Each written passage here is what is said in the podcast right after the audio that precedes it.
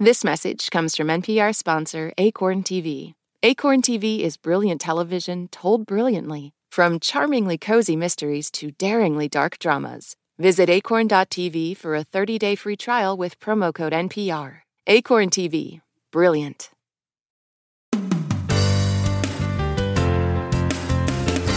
From NPR and WBEZ Chicago, this is Wait, Wait, Don't Tell Me, the NPR News Quiz. You've heard of Elf on the Shelf. Get your window ready for Bill on the Sill.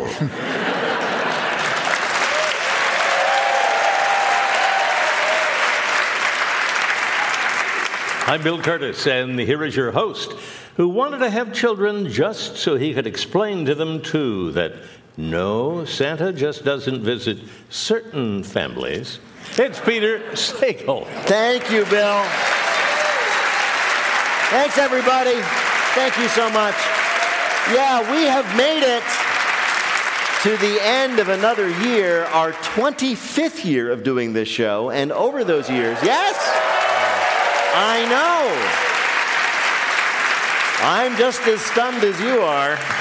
And over all those years, we have noticed something that always seems to happen at this time of year. We all express relief that the past year is over and hope the next one will be better.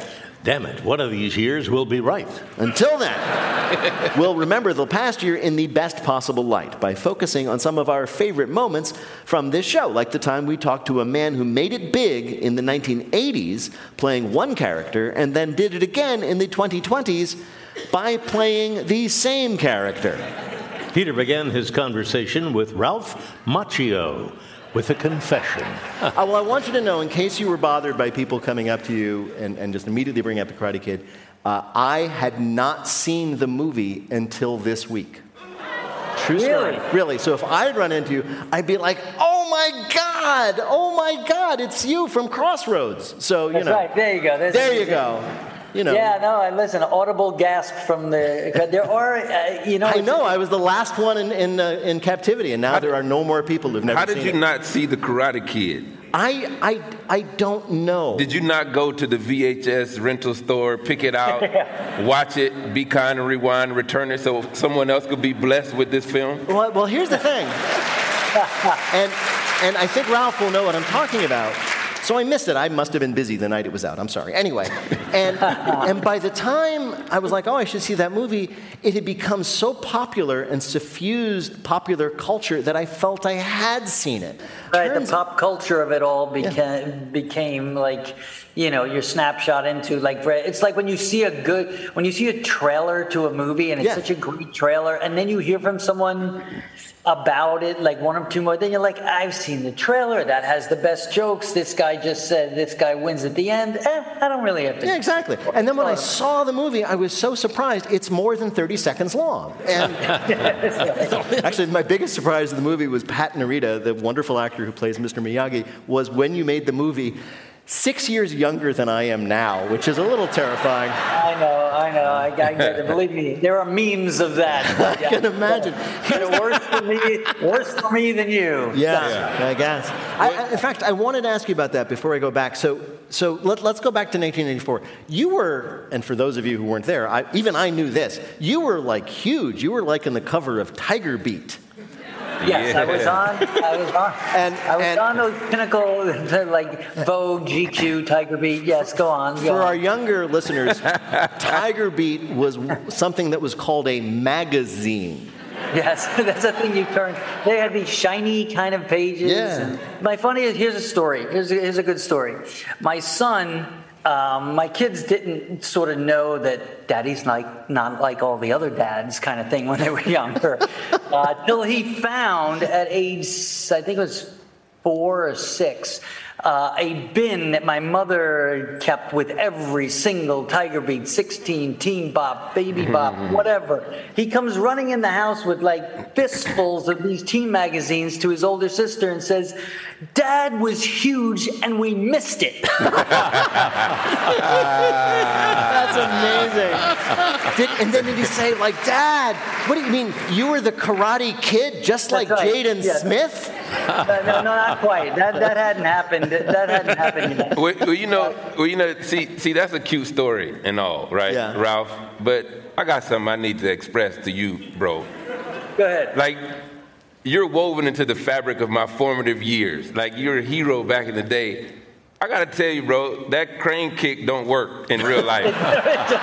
Oh. Yo, I'm gonna tell you, y'all should have put a disclaimer at the beginning and the end of the film because Jason Taylor at Cobb Middle School kicked my ass when I was trying to do that crane kick. Jason Taylor ain't care nothing about no crane kick.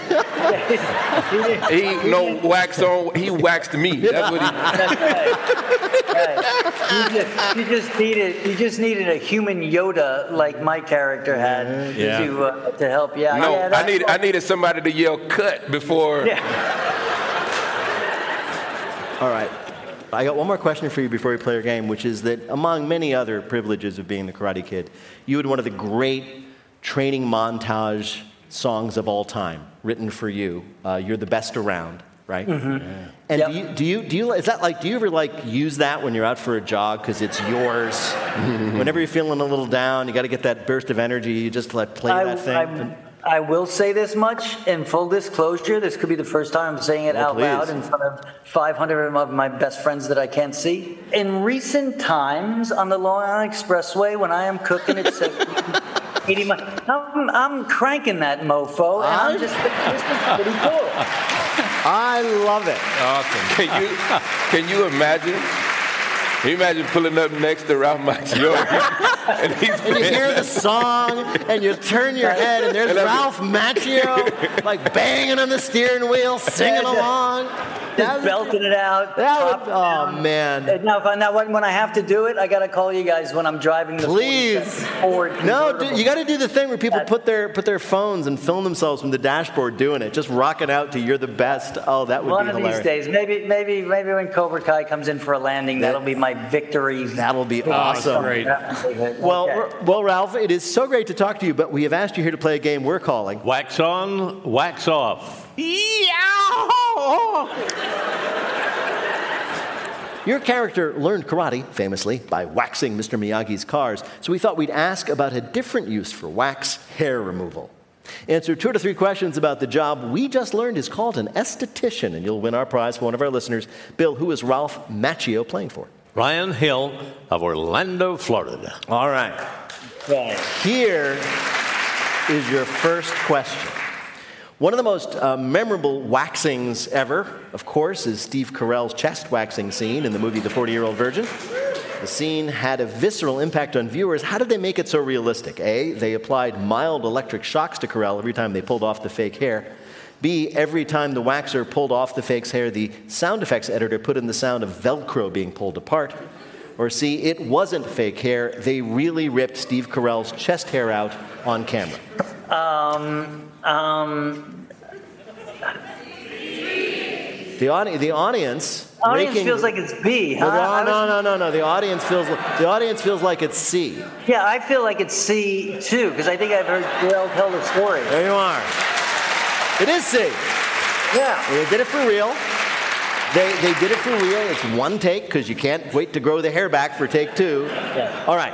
With so many licensed waxers out there, it is important for salons to get their names out there in front of the public. But one waxer in Australia faced controversy after posting promotional photos of them doing what? A, giving a bikini wax to a real crocodile. B, wearing used wax strips like a beard. Or C, waxing the feet of a hobbit. What? People are shouting C again, but this time I think they're just messing I with think it's gonna be. I think it's B. I think it's B. You think wearing the used wax strips like a beard? No, actually, it was A. He, Ah. he had pictured himself waxing an actual crocodile. Which we did not know had but, body hair. But you said bikini wax a crocodile. Yeah, they don't Yeah. have crutches. They How don't do you- have bikinis. Yeah. yes, but crocodiles all wear one pieces. We all know Yeah, you, this. show, you show me one. You show. You bring me one crocodile bikini, and I'll. I'll, I'll uh, believe. All right. Well, nonetheless, nonetheless, well, this is very exciting because as Okay. we we all know from the movie, you do your best when you're down to the last chance, right? Okay. Don't use that damn crane kick though. No, no, keep, your hands, in- keep your hands in front of your face. Exactly. Keep your hands in front. All right, here's Yeah. your last question. Millions of people get waxed because they like the way it makes them look, but the prevalence of waxing around, well, the world has had an unexpected benefit. What? A, the average pair of underwear now lasts six months longer. B, it, lower, it, it lowered the retail price of Crayola crayons, more wax available. Or C, it's officially made crab lice an endangered species. Oh snap! Oh,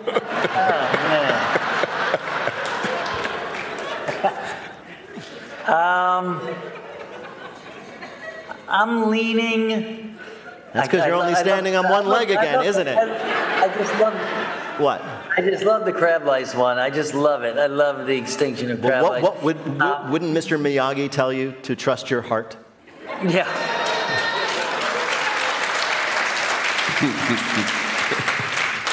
I, I, Follow I, your I, heart. Yeah, I know. I'm going with C because You're right. That's what happened. and I got to tell you, uh, I did not believe this myself when I first heard it, but I looked it up, and there has been, in fact, an academic paper proving that these parasitic animals who like to live in human body hair are becoming endangered because there's less body hair for them to live in. It's true. Bill, how did Ralph Macchio do on our quiz? Ralph has won the tournament with two out of three. That's a win, Ralph. Ralph Macchio stars in Cobra Kai on Netflix. You can pre order his memoir, Waxing On, right now. Ralph Macchio, what a joy to talk to you. Thank you so much for joining us on Wait, Wait, Don't Tell Me. Thanks, guys. Thanks, Ralph. Had a great time. When we come back, yet another reason never ever to have children, and Representative Eleanor Holmes Norton explains why we should never call her that. We'll be back in a minute with more Wait, Wait, Don't Tell Me from NPR. Support for this NPR podcast and the following message come from ezCater, committed to helping companies solve food. From employee meal plans to on site staffing to concierge ordering support. With corporate accounts, nationwide restaurant coverage, and payment by invoice. ezCater.com. On Wildcard, the new podcast from NPR, you'll hear people like comedian Jenny Slate reflect on their lives. What is something you think about very differently today than you did 10 years ago? Dressing, like not salad dressing. I've always loved it and I'll never stop. Dressing my body. That's all part of the new game show Wildcard, only from NPR. Listen wherever you get your podcasts. From NPR and WBEZ Chicago, this is Wait, Wait, Don't Tell Me, the NPR News Quiz. I'm Bill Kurtis, and here is your host at the Studebaker Theater in the Fine Arts Building in downtown Chicago. It's Peter Sagal. Thank you, Bill. Thank you, everybody. You're awesome. Oh, that Christmas spirit. It's great. So, another year is almost in the books, and we've pulled out our yellow highlighter to show off the good parts. For example, in 2020, we had to postpone our show at the Fox Theater in Atlanta because the pandemic had just begun. But after a short delay of only two years, we finally got to put on our show there. Here's Faith Salie, Joel Kim Booster, and Hari Kondabolu with guest scorekeeper Chioke I'Anson. It's time for the Wait, Wait, Don't Tell Me Bluff the Listener game. Call 1 Wait, Wait to play our game in the air. Hi, you are on Wait, Wait, Don't Tell Me. This is Ted Slotowich from, drumroll, Atlanta, Georgia. Hey! And, and, and what do you do here in, in, in the beautiful city of Atlanta? I'm happily retired for just four years, and for the past year, I've been a volunteer production manager for the Atlanta Philharmonic. Oh, Hello, wow. Atlanta Philharmonic. That's great. The Philharmonic in Atlanta? Classy. Yes. Now, are are you, are you a musician yourself? Uh, I play, I'm classically trained on saxophone, so there's not much call for that in an orchestra. And that's a damn shame. I know. More saxophone in classical music. Come on. Make Exactly. Also- classical music sexier. Right? Yeah. Well, Ted, welcome to the show. You're going to play our game in which you must try to tell truth from fiction.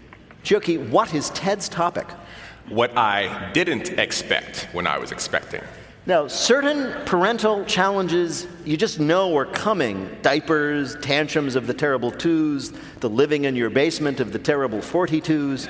But this week we heard about a totally unexpected problem a parent is facing. Our panelists are going to tell you about that challenge. Pick the one who's telling the truth.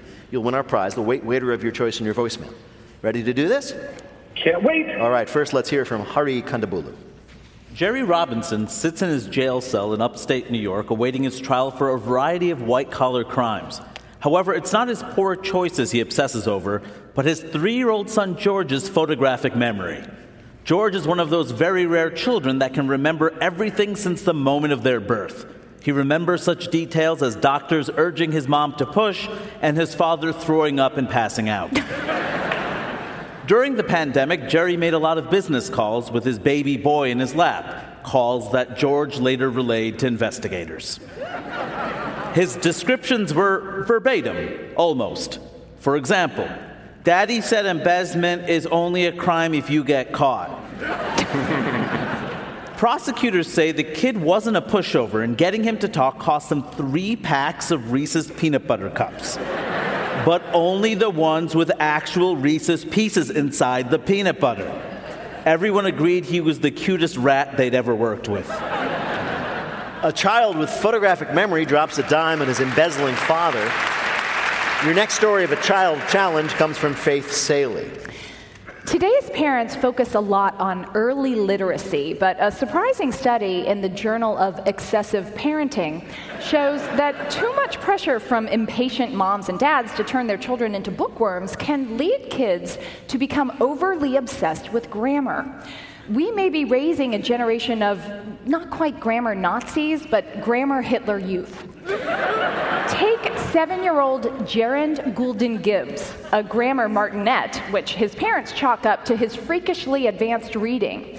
When all the other kids were into Don't Let the Pigeon Drive the Bus, we pointed Gerund toward Henry James and talked to him about semicolons. His mom, Eric Goulden, says. Yet she confesses that she and her wife had no idea their son's name is a grammar term. We just thought Gerund sounded cool between you and I, she admits. Between you and me, Mom, ugh, Gerund adds as he slaps his forehead. Gerund's parents are embarrassed they've accidentally created an impeccable grammar monster and have been trying to teach him to end his sentences with prepositions so he'll have more kids to be friends with. Too much pressure to read could lead to grammar obsessed kids like little Gerund. Your last story of a parenting problem comes from Joel Kim Booster.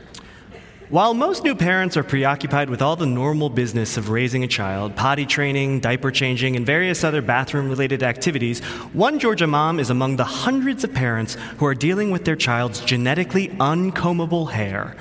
Lachlan Samples, a one year old from Atlanta, Georgia, is one of only hundreds of cases of uncombable hair syndrome ever reported. It turns out he doesn't just have the look of Phil Spector, it's a literal genetic condition that makes the hair on young children literally uncombable. Lachlan's mother, Caitlin, describes his hair as having the look and feel of a dandelion, or that one lamp from IKEA that looks like a dandelion. Caitlin first heard of uncombable hair syndrome when somebody messaged her about it on Instagram. I went into a tailspin, Caitlin said, of her initial reaction to the DM, something anyone who's ever received an unsolicited message from a stranger on the internet can relate to. But after finding her son a specialist who could confirm the diagnosis, Caitlin was reassured. The condition is very real, but is harmless and usually ends by adolescence when every other problem starts.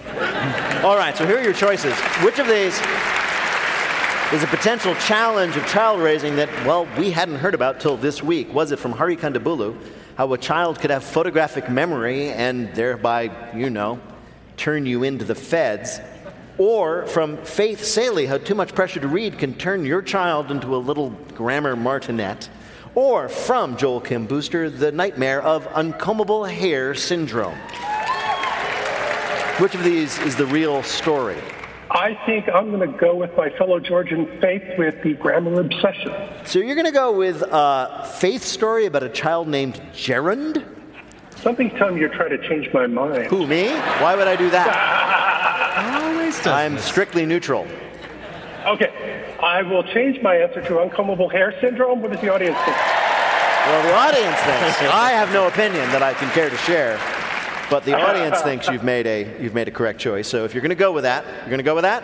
Yeah. All right. Well, we actually spoke to the parent of the child in question. I posted a photo of him to my Instagram story, and a stranger DM'd me and was like, Has your son been diagnosed with uncombable hair syndrome? There you go. That was Kate Samples, the mother of, and this is his actual name, Locke Samples. That's his name, the boy with uncombable hair syndrome. Congratulations, you did get it right. You earned a point for Joel Kim Booster just for telling the truth. You've won our prize, the voice of your choice on your voicemail. Thank you so much for playing with us today. Thank you very much. Uh, I appreciate it. Take It's care. great. Thanks for calling. All right. Bye bye.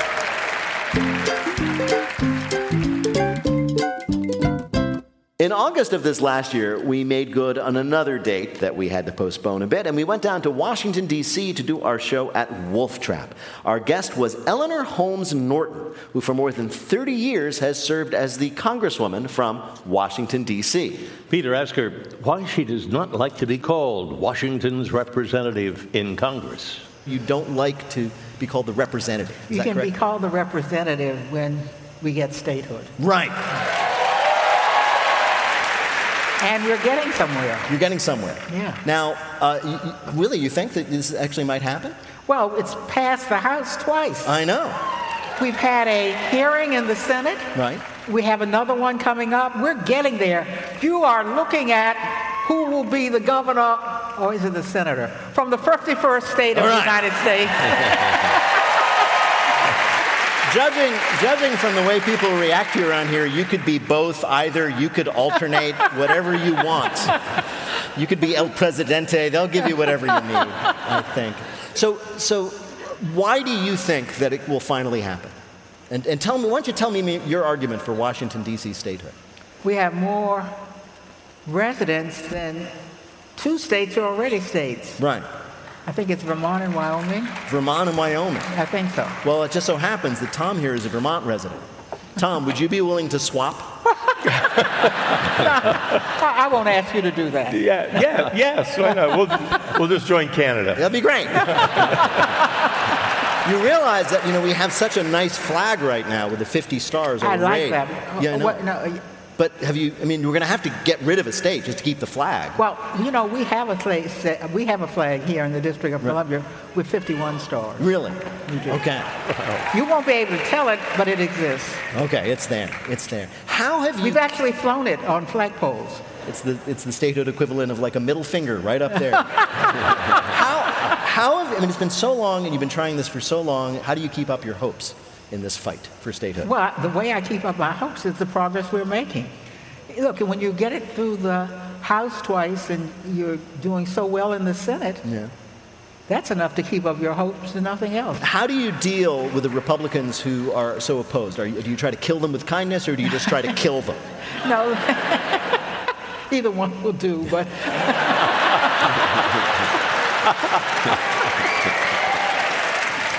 we are told that one of the things you are famous for, in addition to your fierce advocacy for Washington and other causes, is your dancing. oh yeah. Oh yeah. You, you, you, there are a lot of videos people can Google it of like Eleanor Holmes Norton dancing. Has this always been a part of your career? You've always done Oh that? yeah.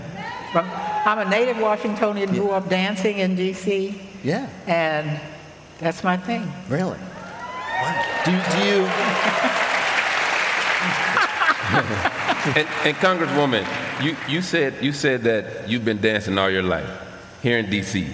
And I understand that you all just um, made a designation of Chuck Brown Day. Oh yeah. All right. Yeah, yeah. For, for people who are not from, who are either not from D.C. or boring middle-aged white guys, who is that? Oh, Peter. I'm oh, sorry. Man, Peter, you might as well be sucking beer through a hot dog right now. I know. Okay. Peter, do you, do you know go-go? I know that go-go is a thing from Washington. Yeah. And it's not the boot. It's it's it's it's music Right. Yeah. that you can't help but dance to. Right. And I if bet, I bet I could help Yeah, I, I was about to say. Tom and I are willing to take that bet. you, you know what? Now that I said that, I retract my last statement. Yeah. Have you seen my shovel? yes. Well, Chuck Brown is the king of go-go music. Right. And Chuck Brown Day is coming up here in the district. How will you celebrate Chuck Brown Day? Oh, you go, you know, he, he stood on the Capitol steps uh, and got everybody to dancing, and we, we kind of celebrated that way. Cool. That, I'm going to ask you one last question before we play our game. Let's say, and I hope it's true just for the good people of Washington to become fully enfranchised Americans like the rest of us, that it happens and Washington becomes the 51st or 52nd, who cares, state. How will you, Eleanor Holmes Norton, celebrate that day? Well, with go-go music. of There you go. Well, Congresswoman Norton, uh, it is an absolute honor to have you with us. And we have some work to do. We have asked you here to play a game we're calling Welcome to the DC universe. So, you, of course, have represented Washington, D.C. for decades, but the question is what do you know about DC Comics for non nerds? DC Comics is, you know, Batman, Superman, Wonder Woman, those people. Answer three questions about the costumed heroes of DC who will win our prize for one of our listeners, the voice of their choice on their voicemail. Are you ready to play? No. No. I like it All this right. way. That's a, that's a very good answer. Okay. All right. Bill, who is Congresswoman Norton playing for? Andrew Yonkman of Herndon, Virginia. Here's your first question. While primarily known for, like I said, Batman, Superman, DC Comics also has a stable of lesser known superheroes, including which of these? One of these is a real superhero who appeared in a DC comic. A, the human torch but British, who was a walking flashlight. B, interrupting man, who had the power to show up anywhere, anytime when someone else is speaking. Or C, dog welder, who, true to his name, would weld dogs to bad guys' faces.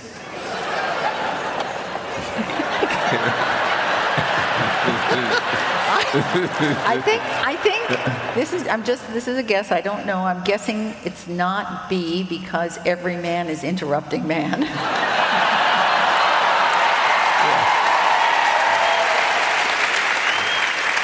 My first instinct is to say none of those. Right. One of them genuinely is. Uh, one. Is it A, you think the human, the human torch but British, because that's what they call flashlights. He's just a flashlight. That's your choice? I, I, I'll take that choice. All right. No, it was dog welder. What? Honest to gosh. What? And just to be clear, he was a good guy. All right, you still have two chances here. Here's your next question. You have two more chances. In the late 60s, DC Comics was owned by the company that would eventually spin it off and become Time Warner, which owns it now. But at the time of that buyout, the company was mostly focused on what other business? A, selling fake x ray glasses. B, running very large parking lots across the country. Or C, performing contract undercover operatives for the US military. Comic book company, but they had another business. What was that other business? God knows.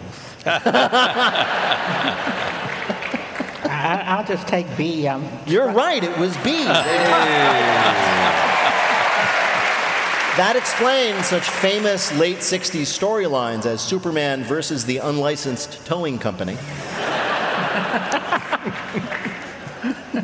All right, third question. If you get this right, you win. DC superheroes get their powers from a lot of sources. Superman, for example, he gets his power from the sun.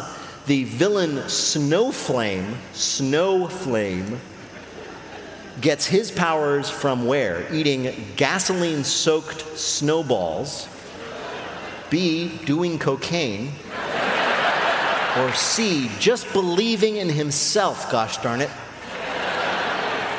B. They like B. B? B. B, you're right, it's cocaine. Oh! Yes.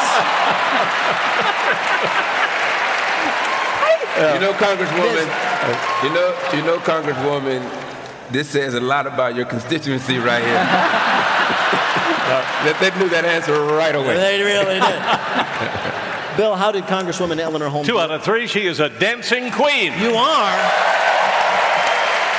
Eleanor Holmes Norton, since 1991, has been the Congresswoman for Washington, D.C. in the House of Representatives. And if there is any justice in this world, someday she will get a vote on the floor there. Congresswoman, thank you so much for joining us. And wait, wait, don't tell me.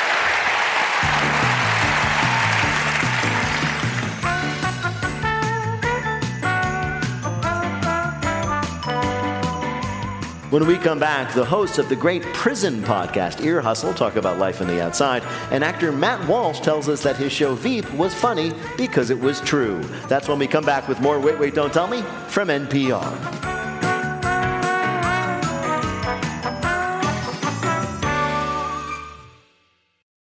This message comes from NPR sponsor Mattress Firm. How do you sleep at night? No matter what might be keeping you up, Mattress Firm can help anyone sleep.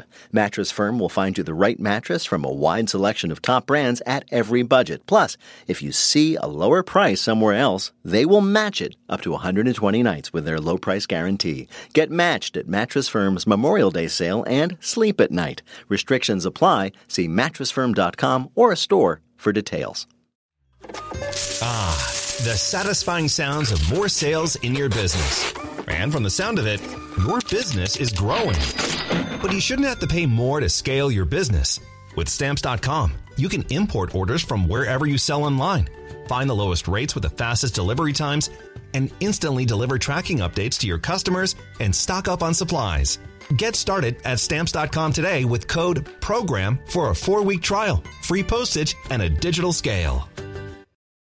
Jasmine Morris here from the StoryCorps podcast. Our latest season is called My Way stories of people who found a rhythm all their own and marched to it throughout their lives. Consequences and other people's opinions be damned. You won't believe the courage and audacity in these stories. Hear them on the StoryCorps podcast from NPR.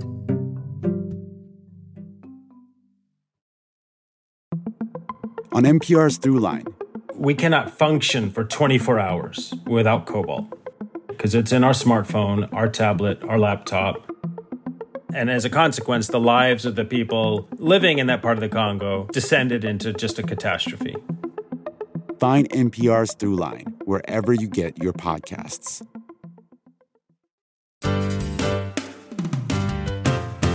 From NPR and WBEZ Chicago, this is Wait, Wait, Don't Tell Me, the NPR News Quiz. I'm Bill Kurtis, and here is your host at the Studebaker Theater in downtown Chicago, Peter Sagal. Thank you, Bill. Thanks, everybody. So, the year 2022 has asked us to review it one more time in the hope that we will raise its grade. And sure enough, we found some things that deserve extra credit. For example, last May, when we went to San Francisco and interviewed the hosts of the podcast Ear Hustle. It's a collaboration between an artist, Nigel Poor, and a one time prisoner at San Quentin, Earlonne Woods. Earlonne was released in 2018, and when they joined us on stage, Peter asked them how their collaboration began. Um, I started going down into the media lab. After I stopped teaching, I wanted to do some more projects down there, and um, I met him. He, he volunteered Yeah. down there as well, and uh, he was the quietest guy in the room. And I thought, hmm, that's interesting. This guy doesn't talk. I bet he'd be great, on a podcast. Exactly, exactly. Had- had- had you- but neither of you had ever done a podcast before.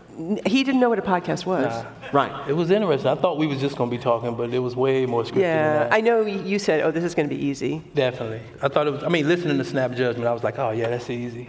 Oh, yeah. and the great thing about Ear Hustle, for those who haven't heard it, is usually when people read or write things about prisons, it's about unjustly sentenced people or our carceral system, large themes. You guys intentionally didn't go there. Yes, we really wanted to tell stories about everyday life and things that people who are not incarcerated could relate to. Yeah. So what was in the first episode? Oh, how to find a how to find a cellie. Yep. So how, how do you find a roommate? Definitely. Do, do you get to choose your roommate in prison? Not all the time, no. But when you do, you want to have that answer ready. Especially. Can you choose somebody who's not in yet? Because I got some ideas. Er- Earlonne, is it, was there something about prison life, a particular episode maybe, that was most surprising to people who don't know anything about prisons, like me and most of your listeners? The thing that just blew everybody's mind. Um, probably, I would think the fishing expedition. Oh, yeah. Okay. What is that? Yeah, you have to Yeah. describe that. Uh, talking Oh, about yeah? how you can deliver a burrito from one uh, floor to the next using the toilet system. Yeah, that was bad. What? That was, yeah. Yeah. You, you can't just say that and not explain. I'm gonna let Nigel explain that one. I mean, I'm, I'm familiar with a burrito delivery system involving the toilet, but that's the Outcome. Yeah, yeah. No, this is before. uh, and this is a, this is called fishing. Fishing. I think Fishing. Jesse Vasquez yes, explained that yes, one. Jesse Vasquez good. told us how you could. Um, well, you said you, Actually, you, you can- have to get all the water out of the toilet first, which you said you do by s- Squatting, you- squatting, and squatting back and forth on the toilet. getting all the water to. Wait a minute. So you squat back and forth on the toilet. You go up and down, up, and down, up and down, so that you create suction. Exactly. Exactly. So your butt is a plunger. Right. Yes. Your body is a plunger. Your body is a plunger. that was that was John Mayer's first draft of that song. he improved it. But so then you have the water out of the toilet. Now what? So now your mission is to um, flush something. Well, first I thought you had to, uh, you had to clean Once it you clean the, it out, you had to you're gonna clean it out. But once you, Oh yeah, well This we is- only expect yeah, that. yeah, you definitely you That but goes you only without gonna, saying. You're not gonna clean the pipes. You're gonna clean the toilet. I thought you took the, sh- the sheet and the sheet went through and cleaned the. Uh, In theory. in theory. Okay, in theory. Okay. I mean, that's what you told the guy you were sending the burrito to. You said, "Well, of course I cleaned this with This is a sheet." good plot for the next Mission Impossible. Apparently. Well, I gotta ask. That's a lot of effort to get somebody a burrito. Why was it so important that you get that person the burrito? Well, it wasn't me that was doing it, but from the story, I think dude was hungry. They was in administrative I, segregation. I'm, I'm guessing he's never had prison food.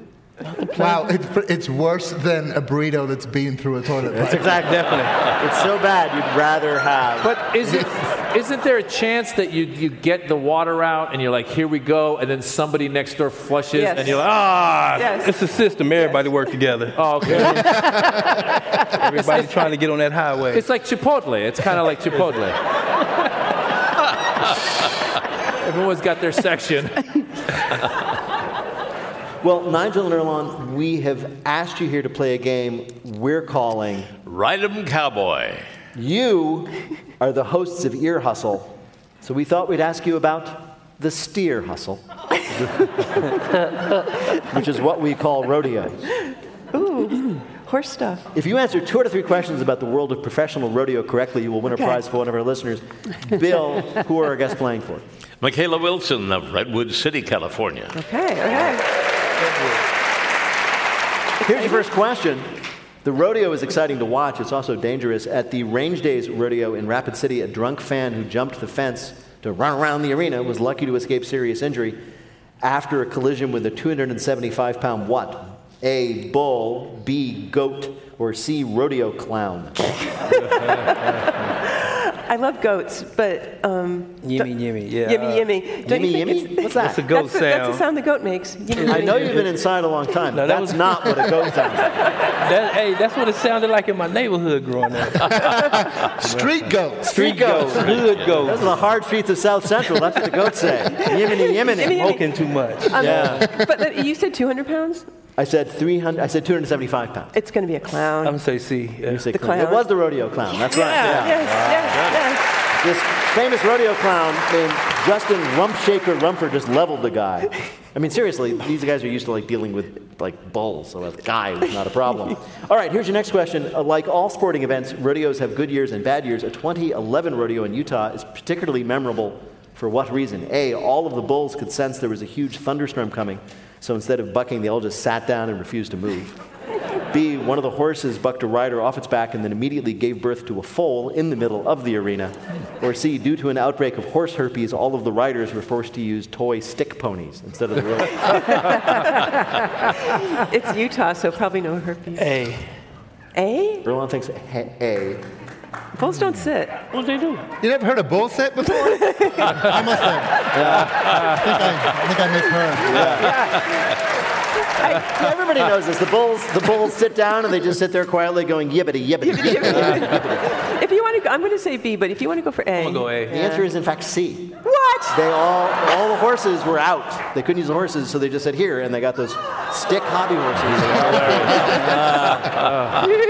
all right, you got one, you got one right with one to go. If you get this, you Oh, boy. win. Okay, pressure. Steer roping, bull riding, mainstays of your rodeo, but they're not the only ones. Which of these is a real event at the Angola Prison Rodeo?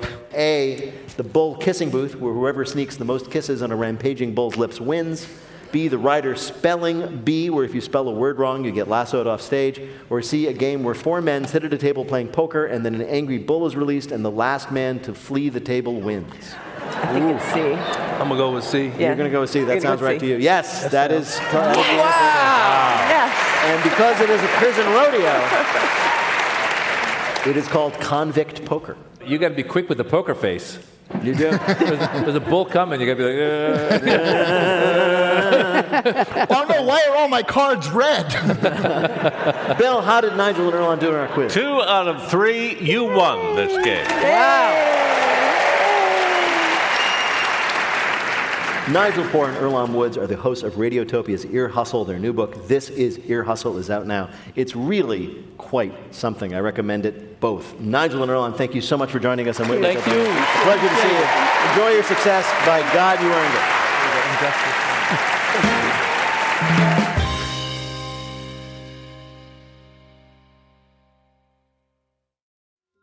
Taylor Swift has dropped a new album. She is the biggest pop star in the world, and everything she does makes news. I gasped. I was like, oh my God, I've been there, and you can identify with it. For a breakdown of Taylor Swift and her new album, The Tortured Poets Department, listen to the Pop Culture Happy Hour podcast from NPR. What's happening on NPR podcasts? More neighborhoods and more perspectives. The more of the world that you hear, the more you hear the world as it really is. NPR podcasts, more voices, all ears. Find NPR wherever you get your podcasts. Finally, back in June, we were joined by one of our hometown heroes. Matt Walsh is a Chicago improviser and comedian who's best known for playing one of Selina Meyer's aides in the HBO comedy Veep. Peter asked Matt about the Chicago comedy troupe that brought him to fame. Yes, sir. I, uh, Upright Citizens Brigade was uh, a group that we. Thank you. Thank you. Yeah, we started uh, here in Chicago and did crazy shows and decided to take a chance and move to New York with our prop, uh, you know, our, our little chest of props and try to get a show on Comedy Central. Did you guys have a style that distinguished you from the other 40,000 people doing sketch comedy in Chicago? Yeah, we were. We would. We would prank reality. So we would do sketches where you would see these characters, and then we would take those characters and provoke nice, kind people on the streets of Chicago with those characters. Did anybody ever react negatively to being pranked by you amusing people? Well, we had one thing where our friend uh, Horatio got arrested because it was too disruptive, and we were holding torches in the middle of the street. Uh, and just sort of like staging a fake car accident where our friend would drive a car and we would roll over it, things like that. Right, right, right. I imagine, I'm guessing, you can tell me if I'm wrong. Do you Okay, get recognized? you're wrong. Usually people wait. Oh, sorry. Um, that you get most recognized for your role in Veep. Veep is currently the thing I got recognized most for. Oftentimes it was, thank you, please, yeah. Yeah. So you did Veep, and uh, what we have heard consistently from anybody who's been involved in Washington is that that, not the West Wing, is the most accurate version of life in D.C. Was that your experience? It's true, yeah. We heard that a lot. It was sort of a workplace comedy, and uh, it was completely relatable because so many people in Washington aren't the person. They're not the congressman, they're not the judge, they're not the head of the department. And then both sides, whether they're Republican or Democrat, always felt like you were making fun of the other party. Right. Because we never mentioned, yeah, it's true, you never mentioned it. And I remember the first time we aired an episode of Veep in front of a DC crowd, it was the pilot. The biggest laugh was when Tony Hale, whisp- as, as they're doing a greeting line, Tony Hale whisper, whispers in Julia Dreyfus's ear as a man and a young woman come forward to greet her. She says, uh, "Wife, not daughter. Wife, not daughter." Huge laugh. Right. Total recognition. Yes. Completely true. Yes. Always happening in DC. Did, did you. Your other, in addition to uh, improv, your other big enthusiasm is Chicago sports. Yes. Right. I love uh, Chicago Bears. Big time. Thank you. I don't know why. Yeah. It's a lot of disappointment, which a lot I think sports loyalties are. There's a lot of sad teams. It's better than being a Detroit Lions fan. That's true. they, have, they have nothing to look back on. Matt Stafford left that city and won a Super Bowl. I mean, wow. But if you're a Lions fan, yeah. But if you're a Lions fan, Are you a Lions fan? No, but I'm just saying if you are, you go in with no hope, so there's no disappointment. Like you, I guess you're never teased into thinking, oh, this could be the year. right? You're never thinking like, oh, they're going to be great this year. You're like, no, we'll see what goes wrong. That's sort of that's sort of how I approach dating. But it must be so painful. Just every year, painful, painful. Just watching no victories or losing in the last second like they Are you are. we talking about- my yeah, I was about to life? No, I was talking about the dating. I understand, Oh, yeah. yeah. I was. We heard. Well, Matt Walsh, it is great talking to you, but we have asked you here to play a game we're calling. The Giants win the Stanley Cup. The Giants win the Stanley Cup. You are a sports fan, as we have established. That means you must watch and listen to a lot of sports broadcasting. So you know that a lot of times when there's time to fill, things get weird. So we're going to ask you two out of three questions about some mistakes in sports broadcasting. Get Love two it. out of three right, you will win our prize, the voice of anyone they choose for their voicemail. That's for, of course, one of our listeners. Bill, who is Matt Walsh playing for? Evelyn Williams of Boston, Massachusetts. All right. Evelyn, I got you. I got you, Evelyn. I got you. All right, here we go. British sports announcer David Coleman has said so many ridiculous things on air that British people call announcer bloopers generically Colemanballs. Which of these did he actually say while covering a cycling race? A. It's amazing how those skinny little tubes manage to hold all the gasoline they need. B. The front wheel crosses the finish line, closely followed by the back wheel. or C, as everyone knows, the by in bicycle refers to how fast they go by. I'm going to go the front wheel, back wheel, the second one. That's right, that's what he said. Well done, well done, well done. There are many of them. Another one from when he was doing a soccer match. If that had gone in, it would have been a goal. This guy sounds like a delight. Uh, he must be. Next question. That's amazing. Depending on who you ask, Joe Buck is either the most beloved or most hated play by play announcer. His talent is so renowned as an announcer, he has had to ask people to please stop doing what? A, telling him to embrace his natural hair loss. B, using his name as a substitute for a well known profanity, as in, go buck yourself. or C, please stop sending him sex tapes to record play by play commentary for. I don't hate Joe Buck, so I can't relate to this one, but I'll go the sex tape one. You're right, that's true. What? Wow. Now you have sympathy for Joe Buck. I also do not hate Joe Buck. What? Yeah. But I'm just trying to think about like the people who like make a sex tape, that's fine, whatever, you know, they want to do, and then look at it and they'll go, you know what this could use? the dulcet tones of Joe Buck. trying to build up some tension, resolving it, congratulating us. I wonder and if it's you'd have to talk fast. that's true. He could say, it would be amusing if he could say things like, the front wheel is followed closely by, the back, wheel. All right, you're doing very well here, Matt. Here's your last question. Stop it. Stop it. As you may yourself have found out in your long career of fandom, the press boxes in stadiums are not always the best seats in the house. In fact, at Shea Stadium, the press box was so cramped that which of these things happens to beloved Cubs radio analyst Ron Santo? A. He had to remove his artificial leg to fit inside. B. When he stood up for the national anthem, his toupee caught fire in an overhead space heater. Oh. Or C. He had to swap in and out with the play by play guy because there wasn't room for both of them at the same time. I'm going to say A, the leg. The leg. Boo. Boo. Whoa. I'm not. I'm going to guess the boo was because you got it wrong. All right, so let's just go over the choices. Was it A, he had to remove his artificial leg to fit inside?